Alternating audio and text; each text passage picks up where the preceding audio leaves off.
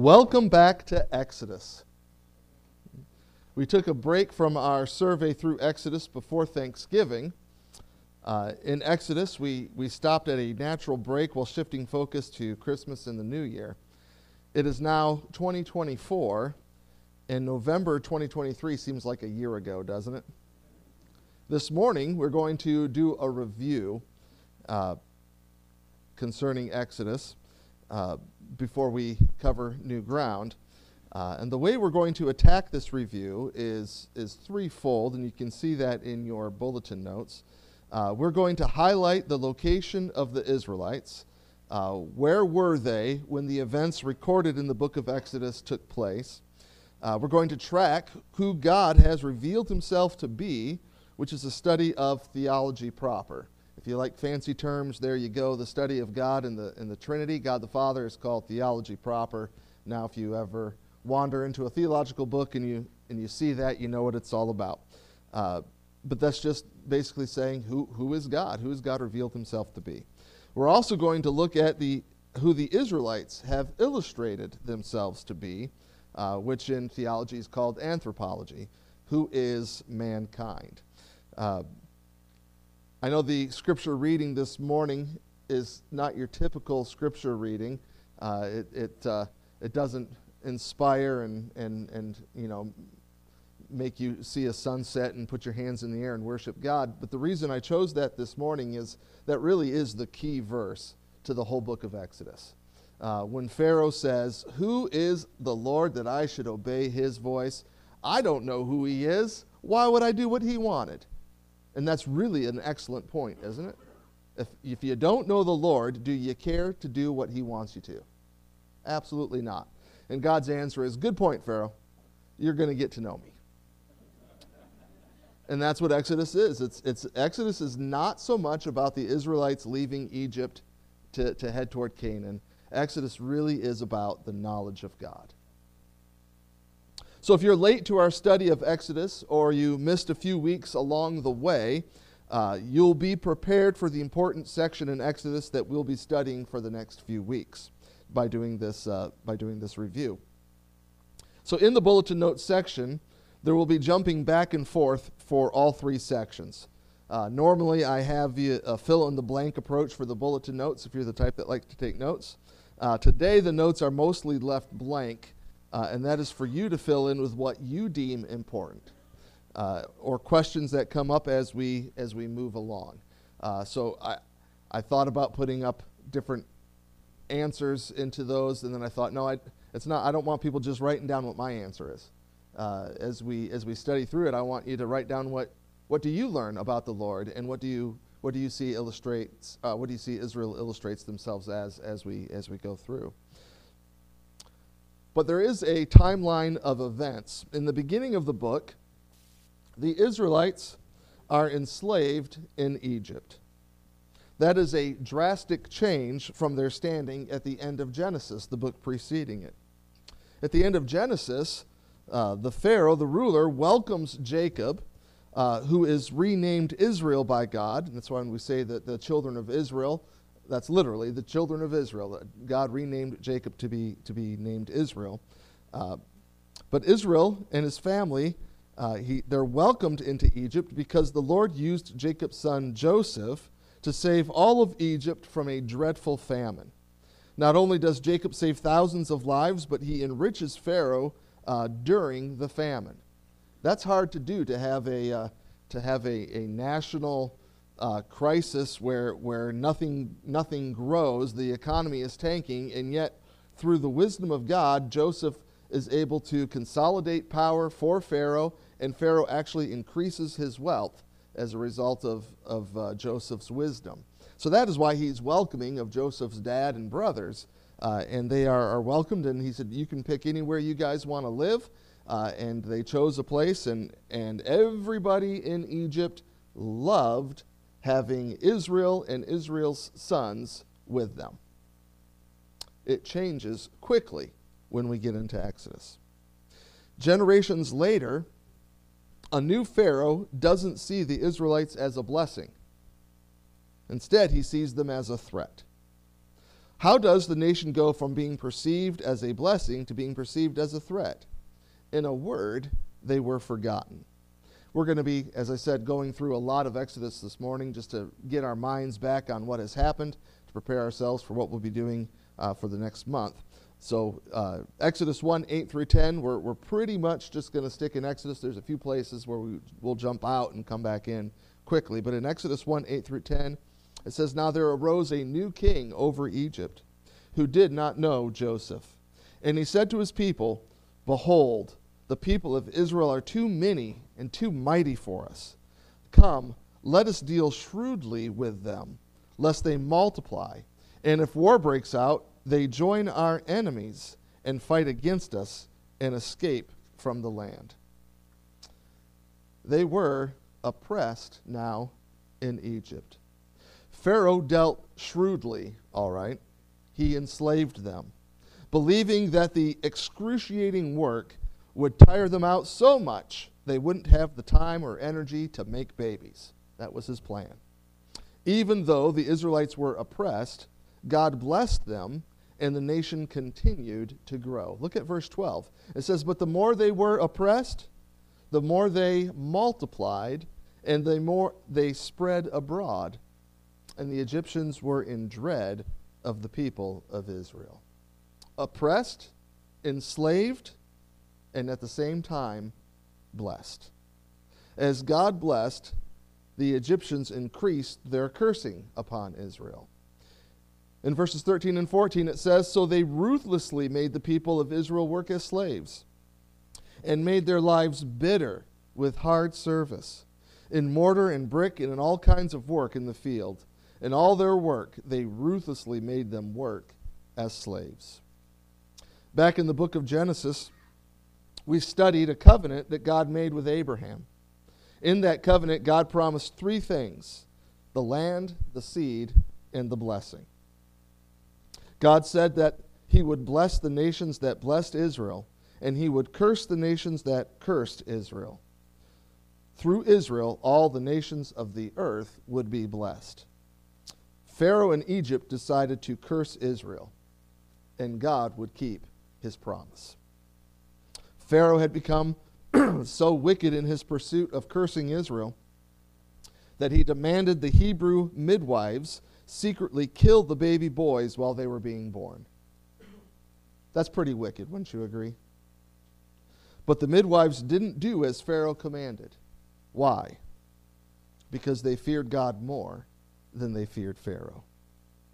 In Exodus 1:17 it says, "But the midwives feared God and did not do as the king of Egypt commanded them, but let the male children live. Because they feared God more than man, God blessed them with families of their own." In verse 21 it says, "And because the midwives feared God, he gave them families." If you haven't written anything in the section about the nature of God, here's one that you can write down. God blesses those who fear him most.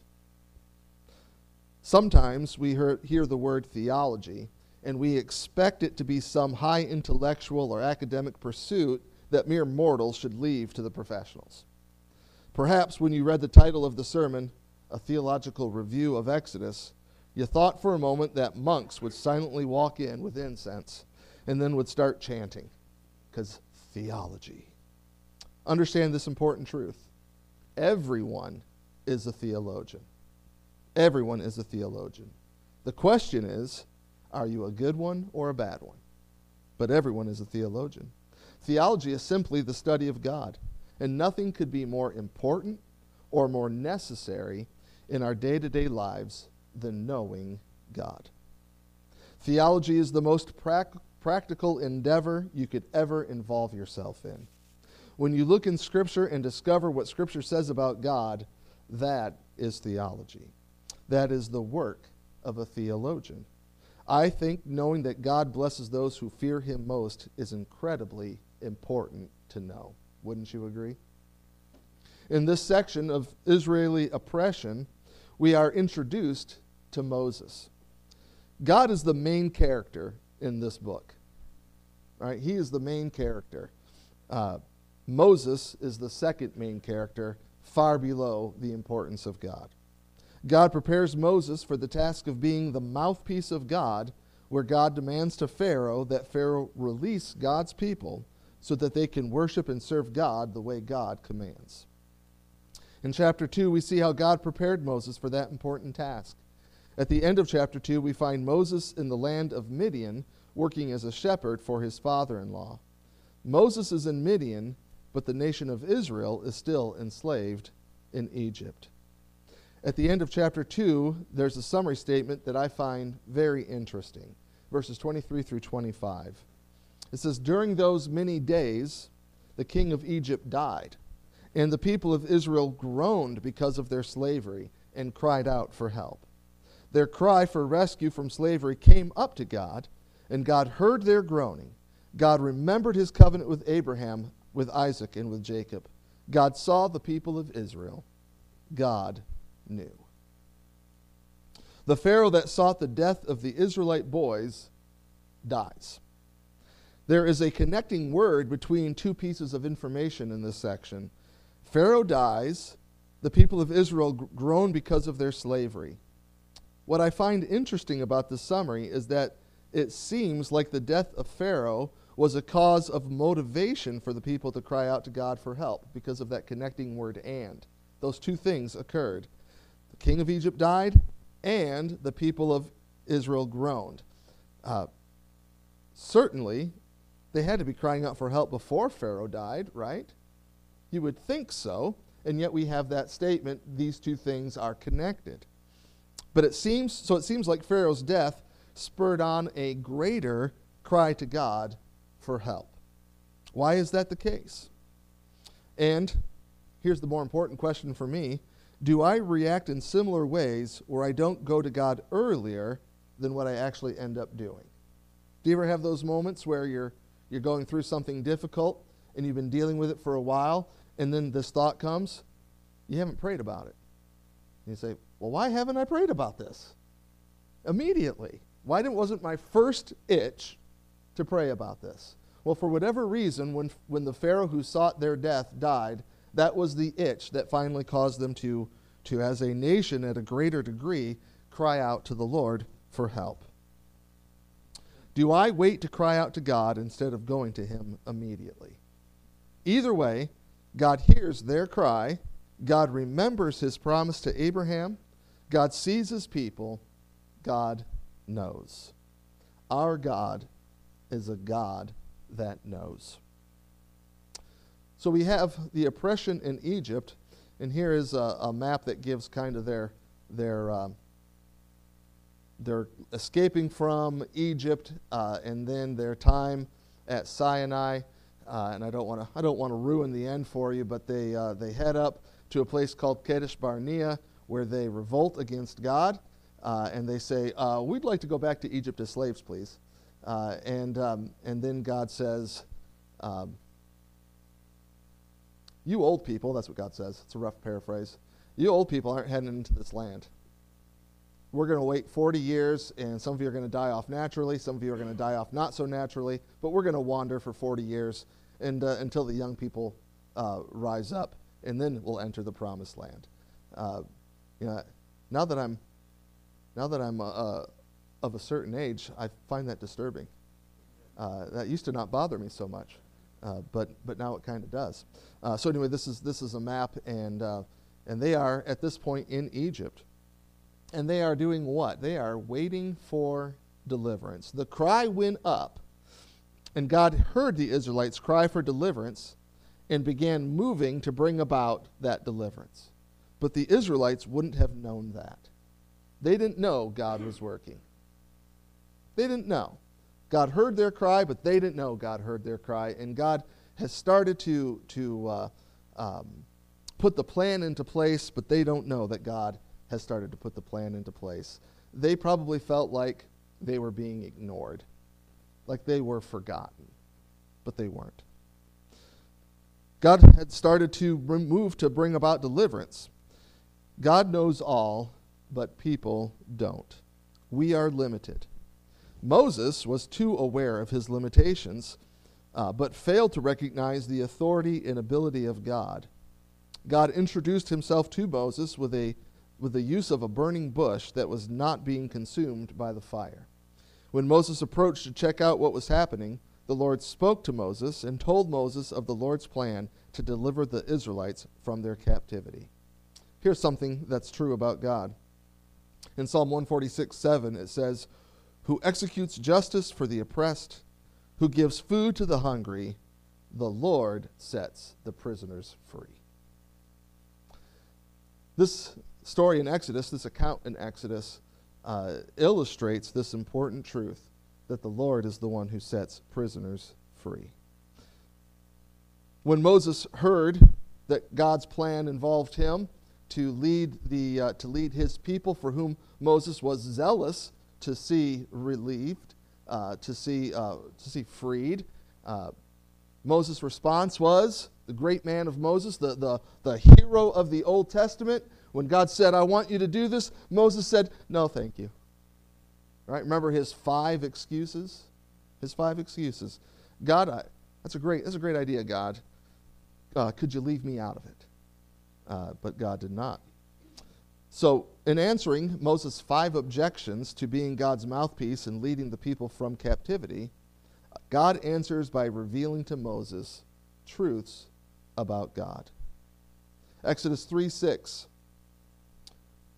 He said, I am the God of your father, the God of Abraham, the God of Isaac, and the God of Jacob. And Moses hid his face, for he was afraid to look at God. Who is God in this, in this revelation? God, well, he is the present God of ancient past. He is the present God of ancient past. Notice he says, I am the God of Abraham, Isaac, and Jacob. Not, I was the God of Abraham, Isaac, and Jacob.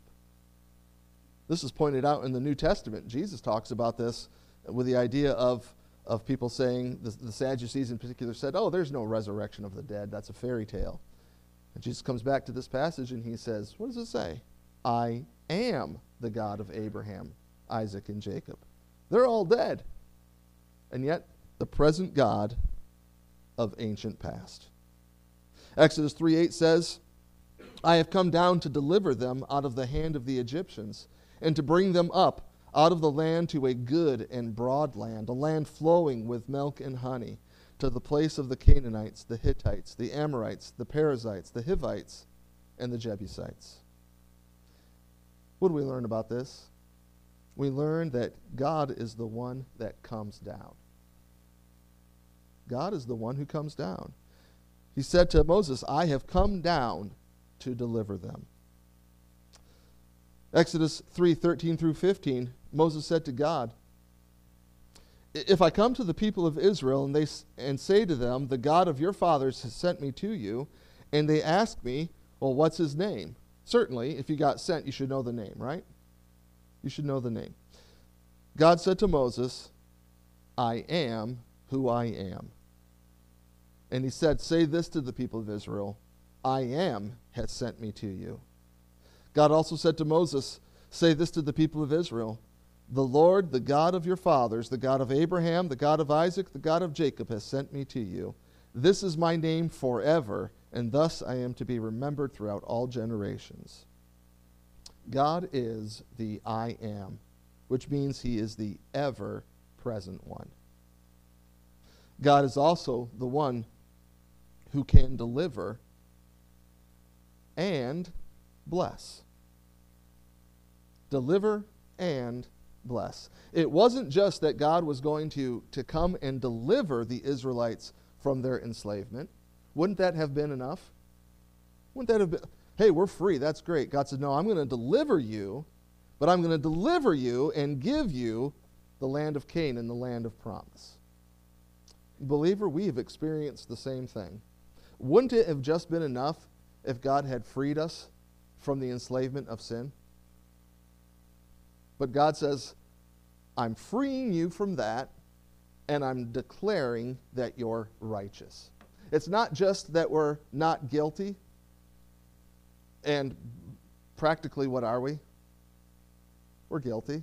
God says, I'm not just going to declare you not guilty. That would have been enough. God said, No, I'm going to declare you above and beyond that.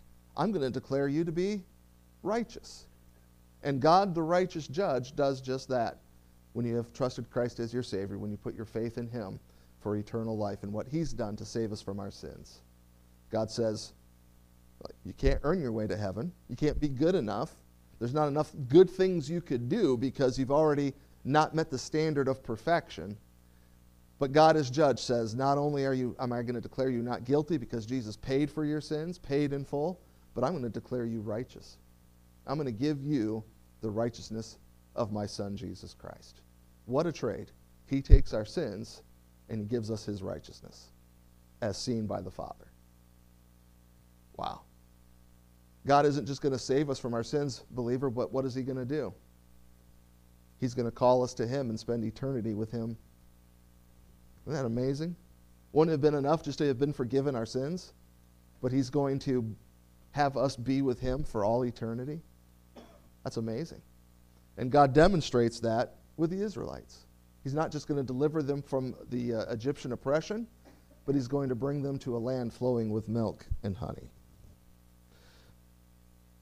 Once Moses reluctantly agrees to obey God's commands, to lead the people out of Egypt into the land of promise, the Israelites are told that God heard their cries of distress and would lead them to blessing. The nation rejoiced at first, but when adversity came, they quickly turned their back on God and all that God was offering them. In Exodus 4:31, we, we see the praise. It says, "And the people believed when they first heard that they would be delivered, that God heard their cry. And when they heard that the Lord had visited the people of Israel and that he had seen their affliction, they bowed their heads and worshiped. The exact right thing to do. But we quickly go from rejoicing to complaining. In the very next chapter, in Exodus 5, they met Moses and Aaron, who were waiting for them as they came out from Pharaoh.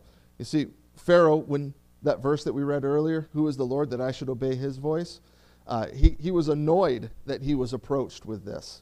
And so he said to the taskmasters, We're not going to provide material for them to make the bricks anymore. But the, the quota stays the same, but now they got extra work to do. Apparently, they got too much time on their hands to go whining to this Moses and Aaron, so let's increase their workload. And, uh, and they were harsh with them. Uh, and, they, and when the people sent the, the, their leaders up there to Pharaoh to say, hey, what's going on? Pharaoh had them beaten.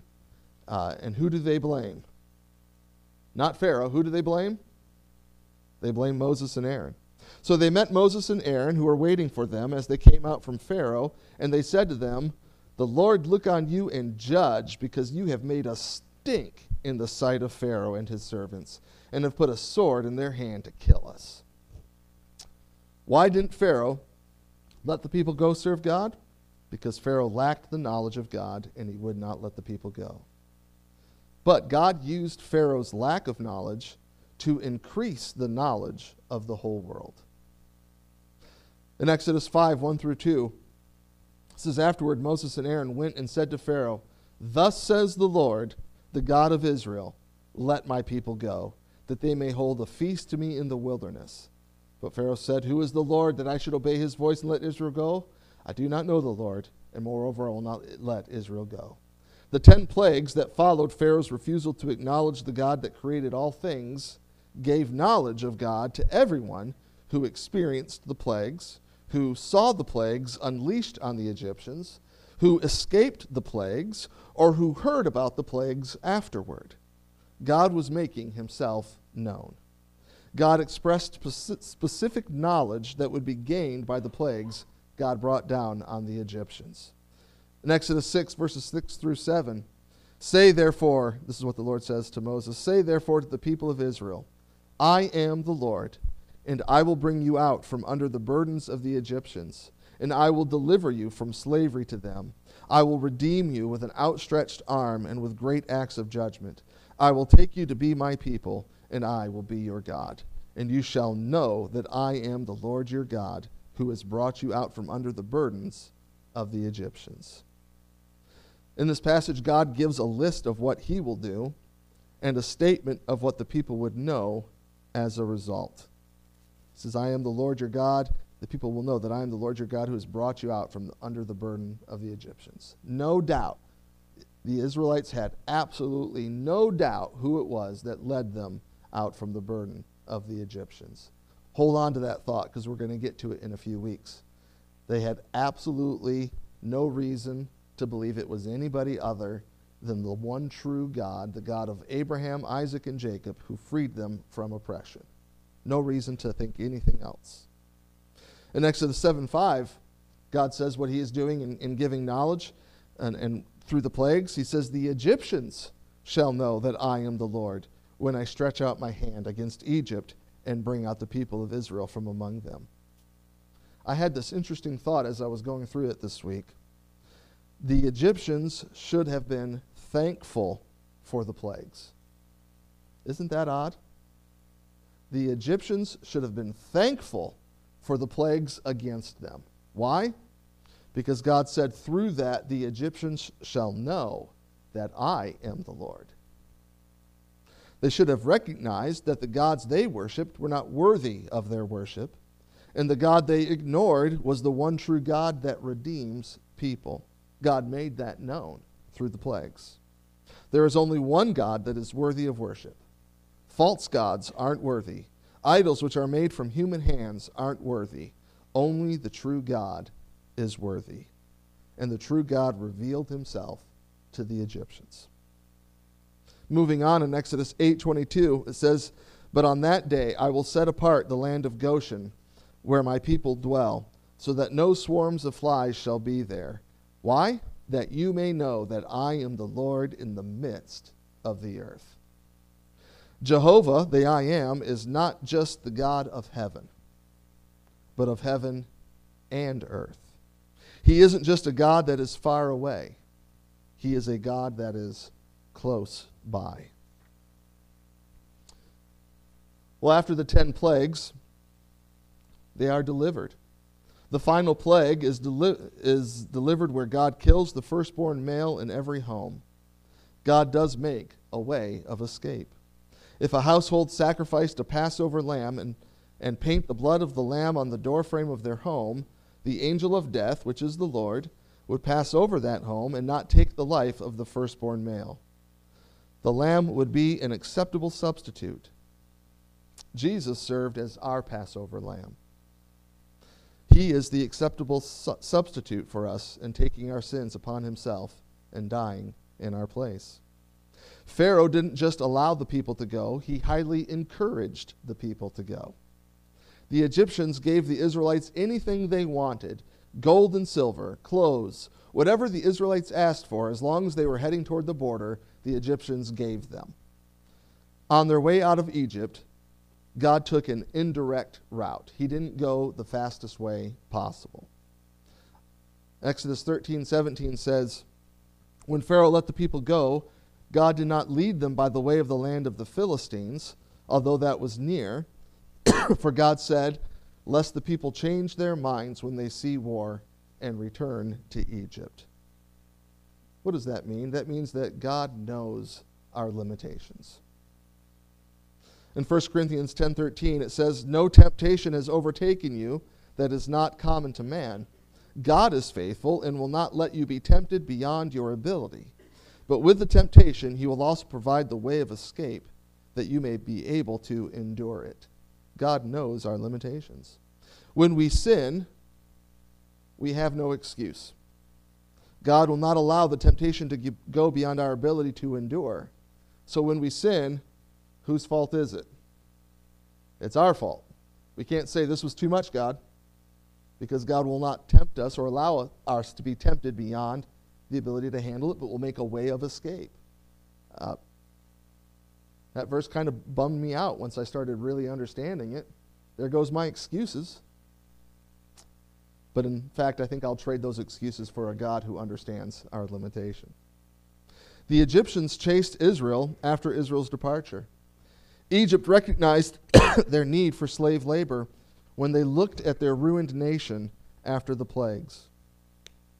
In college, I was boating with some friends on a, on a pontoon boat, having a good time. One of the guys, as the boat was still moving along pretty good, we had determined that we were going to stop the boat and then jump out and swim around. But the boat was still moving at a pretty good clip, and one of the guys takes the anchor that was tied to the boat. It was secured to the boat, and he kind of tosses it out. Uh, and uh, my friend, who was always quick to make a joke, he looked at the, the guy who tossed the anchor and said with extreme urgency, We're going to need that! And he dove into the water while the boat was still moving at a high speed because uh, you know he, he had to make the joke.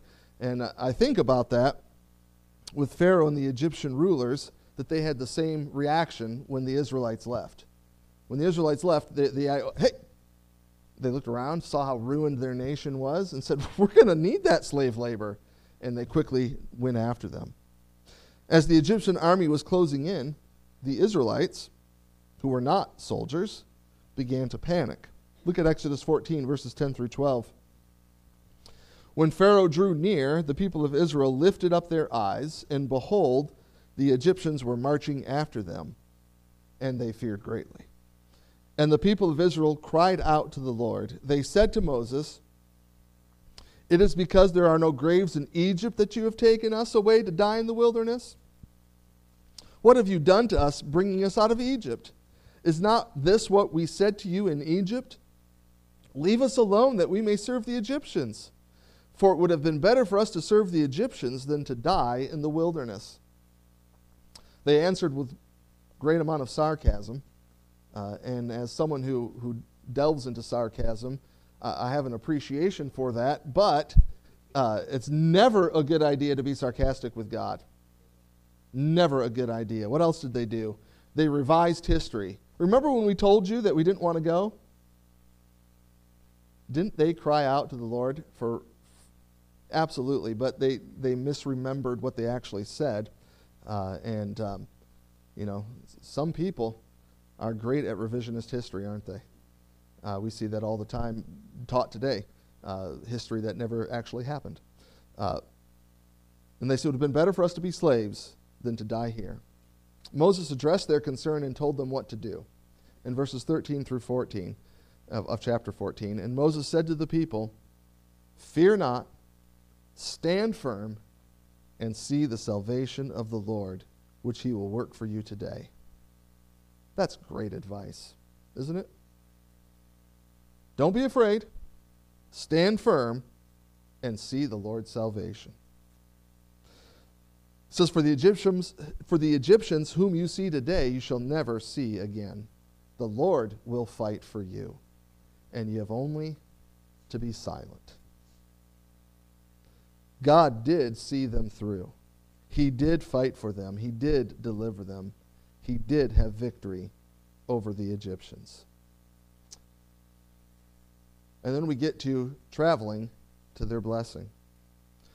Once the Israelites left Egypt, once they crossed the Red Sea, their journey began.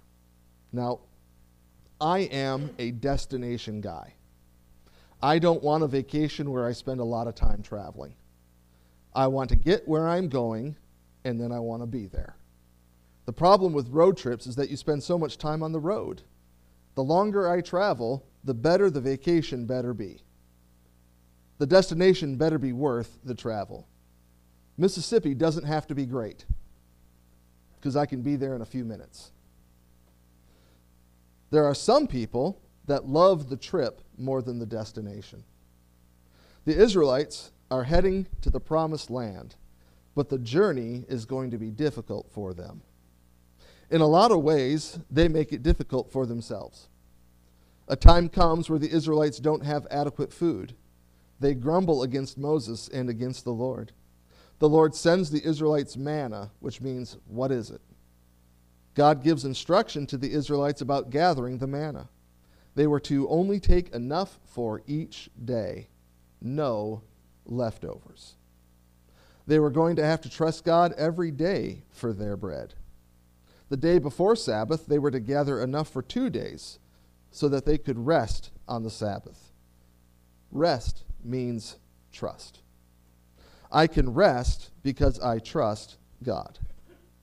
God tested Israel so the Israelites could learn to trust God more. so they could learn that they were not trusting God enough. Those two things. They were going to God tested them so they could learn to trust him more and so that they would recognize that they don't trust him enough.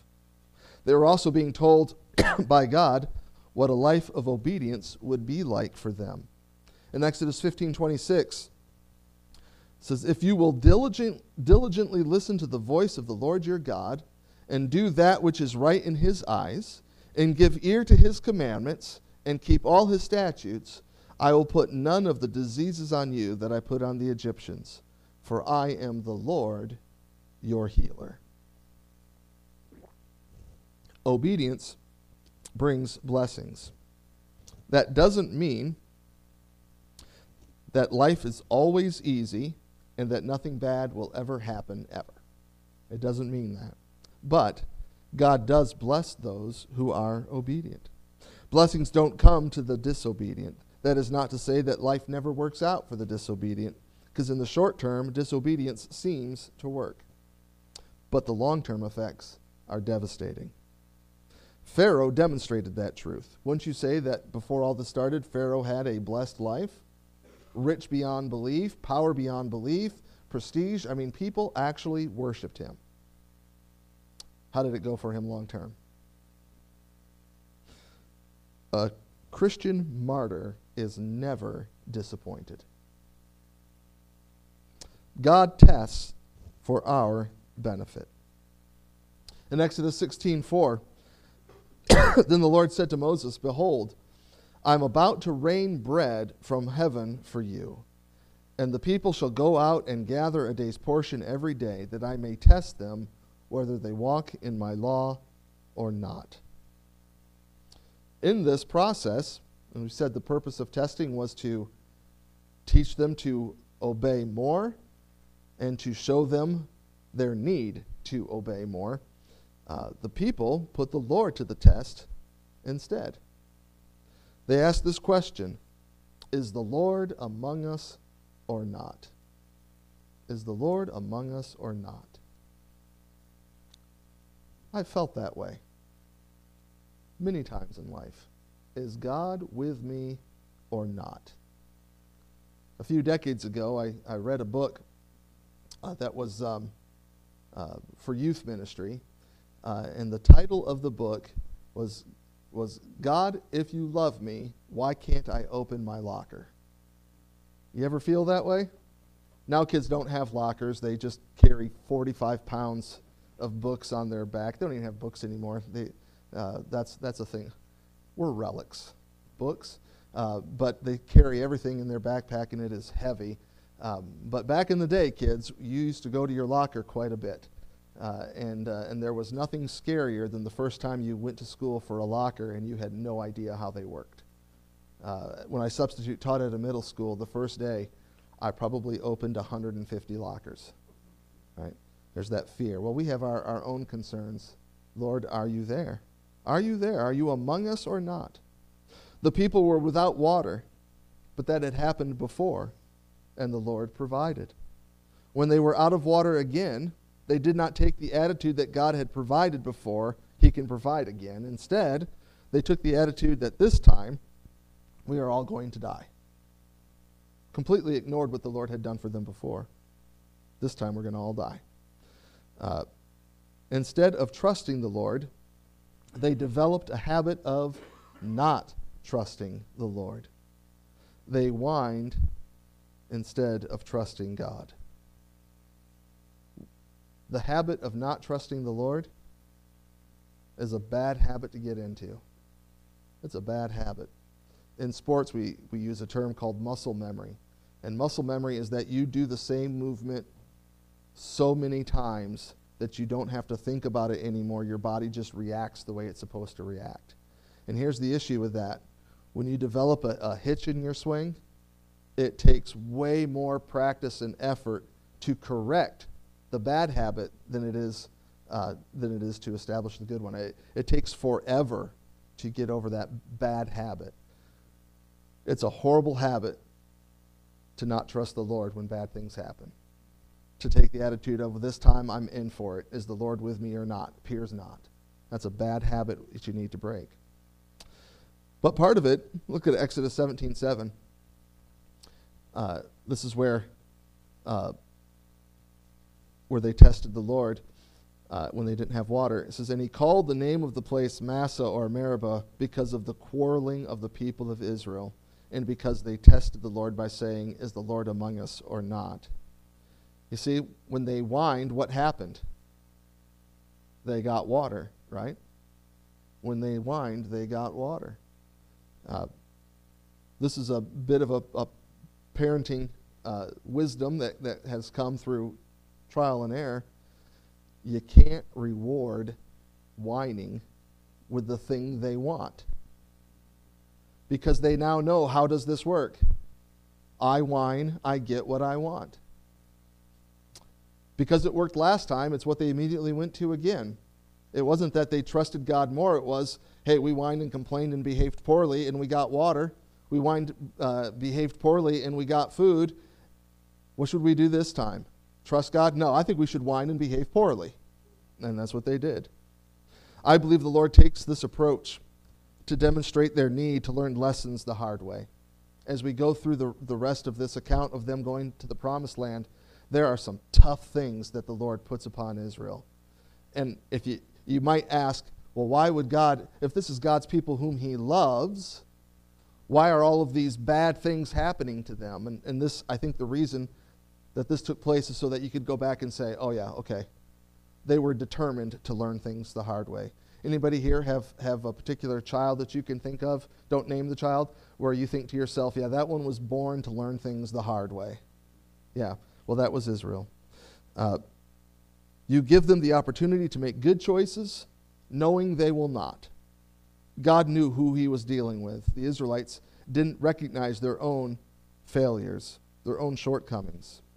What we're going to do for the rest of our time studying Exodus is we're going to see how a righteous, holy God deals with people, chastises people, and blesses people that are not righteous and holy. We want to understand how God deals with us who do not measure up to God's standard, but who God made salvation possible through the death of Jesus Christ. This book is not just about Israel, although it certainly is about Israel. This is about our relationship with Jesus Christ and we will see that as we continue our journey through the book of Exodus. So come back next week as we continue on now that we're all caught up and, and remembering who God is, who we are, and that's why we need a Savior. Heavenly Father, thank you for your word that demonstrates who we are as people as we see ourselves in the nation of Israel in this account. And Father, who you are and that you have not changed. You are the, the same yesterday, today, tomorrow, the same forever in your perfections, in your holiness, in your righteousness. Uh, Father, help us not to just recognize this as a, as a fun story or uh, this is the actual truth of what happened, and your word tells us perfectly what happened and tells us who you are. Uh, Father, help us to understand the lessons you want us to understand so that we can worship you better, serve you better, uh, and, uh, and, and love you more uh, as we see how patient you are, and yet at the same time how, how righteous and holy you are. Uh, thank you that your word tells the truth. In Jesus' name, amen.